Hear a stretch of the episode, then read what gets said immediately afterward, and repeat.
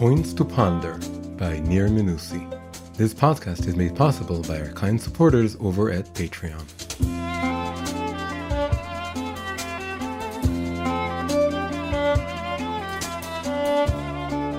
Parshat Miketz, Dreaming Outside the Box. At the end of the previous Parsha, and in the beginning of ours, the moniker given to Joseph by his brothers, Master of Dreams, acquires a new meaning. Once only a prophetic dreamer himself, Joseph now becomes a highly proficient interpreter of other people's dreams, specifically the dreams of the Egyptian empire's rulers, Pharaoh and two of his ministers.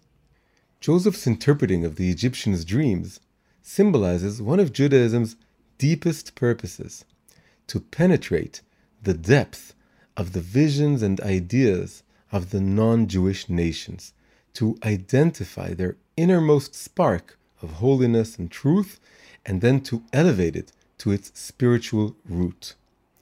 The nations have tremendous dreams and aspirations and visions that they translate into art, literature, social manifestos, and the like.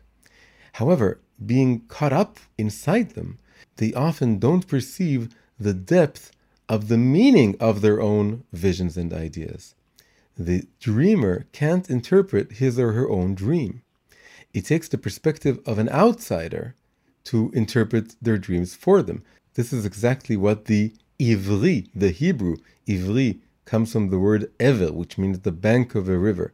The Hebrew, the Ivri, is someone who is coming from the other bank of the cultural river, who is, so to speak, is standing outside the system, looking from the outside in, and he can provide perspective that someone from inside the system or inside a certain culture, they can't see it.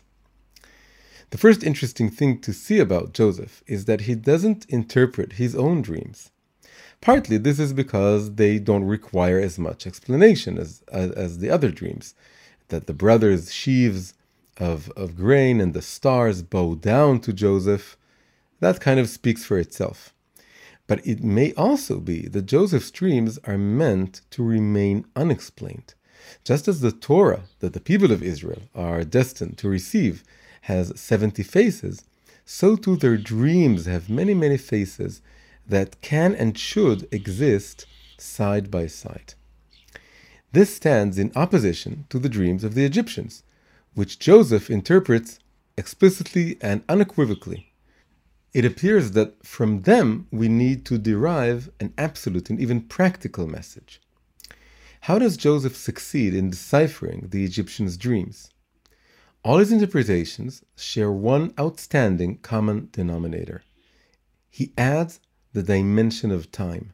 That's how he cracks the code.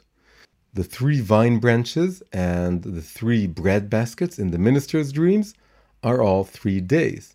And then the seven cows and the seven ears of grain in Pharaoh's dreams are seven years.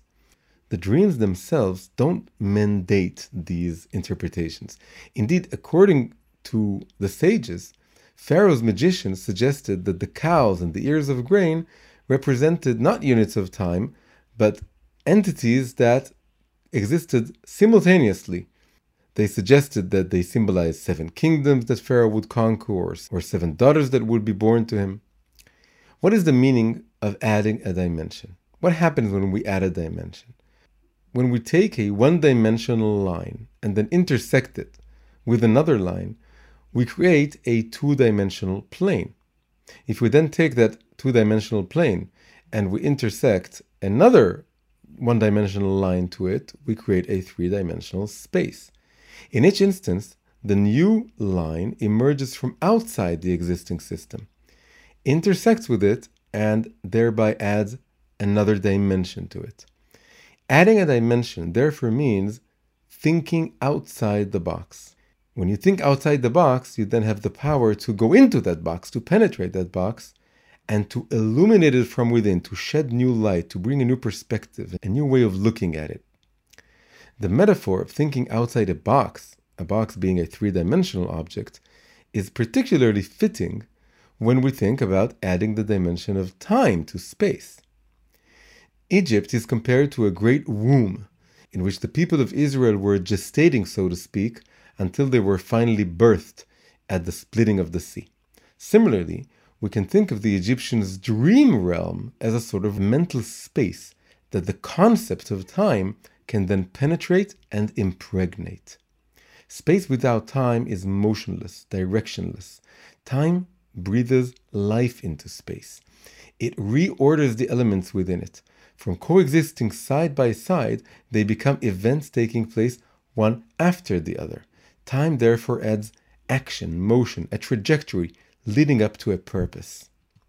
This also explains why Joseph suggested a practical plan of action regarding Pharaoh's dreams, right? To appoint a wise and judicious man in order to gather all the food from the good years and save it for the bad years. Although no one asked him to do this. He wasn't asked to give a, uh, a practical solution or a plan of action. He was only asked to give an interpretation. But once he gave the interpretation, he immediately went ahead and suggested also a plan of action. Why did he do this? As soon as we begin to interpret things in terms of time and process, our state of mind becomes one of practical thinking, problem solving, progress. We're, we're thinking in terms of going ahead and, and, and solving things. But now a new question arises. How did Joseph know which units of time were alluded to in each dream? How did he know to interpret the branches and the baskets as days, but the cows and the ears of grain as years? Here we discover an additional dimension that Joseph integrated into his interpretations the spiritual dimension. Joseph realized that the dreams, while being divine visions, were also integrated into the consciousness of the dreamer. The dreamer's personalities and identities were essential for understanding their dreams. Since Pharaoh's ministers are relatively small minded, i.e., given to short term thinking, it made sense that they would think in terms of shorter time units, such as days. Pharaoh, on the other hand, is relatively large minded. The future of the kingdom and its population rests on his shoulders. It would therefore make sense that he would be thinking in terms of longer time units, such as years. According to Sefer Yetzirah, the book of formation, the ancient Kabbalistic treatise, reality is comprised not of three or four, but of five dimensions. First, there are the three spatial dimensions, that is, the dimensions of, of space. Within them, there flows the dimension of time. This is the fourth dimension. And then, if we go even further inside, within time resides the fifth and most important dimension, the dimension of soul or of psyche. According to this model, time is an intermediate level between space and soul. While space is completely objective and soul is completely subjective, time brings them together. Externally, time belongs to the physical universe, it's part of the space time continuum. But internally, the, the inner aspect of time makes it intimately connected to human consciousness. Human consciousness travels, so to speak, within time and experiences time and the universe generally as moving, as flowing from the past to the future. This is why time and consciousness are so deeply, intimately connected when Joseph injected the dimension of time into the Egyptian's dreams, it really served as a kind of intermediate level for him, as a kind of means in order to also enter their mental space and then figure out what's troubling them, what's what's on their minds, so to speak. In the 19th century, physics recognized time as a dimension. It made it part of the space-time continuum. However, recognizing the spiritual aspect of the universe of life as a dimension, as, as the fifth dimension, this is currently only held by mystics and fringe scientists, in short, dreamers. But the world is waiting for a new Joseph to usher in the day when we will all be as dreamers, and we will all recognize that within everything beats a heart and a soul our soul, the soul of the world, and ultimately the soul of the Creator, who is constantly breathing us all into life, into existence. Point to ponder for Hanukkah. When the Greeks entered the temple and defiled all the oils, they failed to find a small cruse of oil bearing the seal of the high priest. On the surface, this tiny cruse had only enough oil for one day. However, miraculously, it contained enough oil to light the menorah in the temple for eight whole days.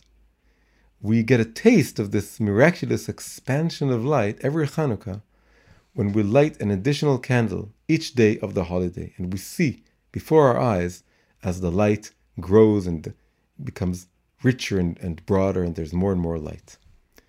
The cruse of oil symbolizes the dimensions of time and soul enfolded within space. In order to discover them, in order to have them unfold before our eyes, we need to abandon our external gaze, our external eyes. We need to adopt, to develop internal eyes, an internal gaze, eyes that are attentive to processes occurring beneath the surface. The more we deepen our perspective and seek this level of reality, this hidden level of reality, the more it will be revealed to us and add light to our world. Happy Hanukkah.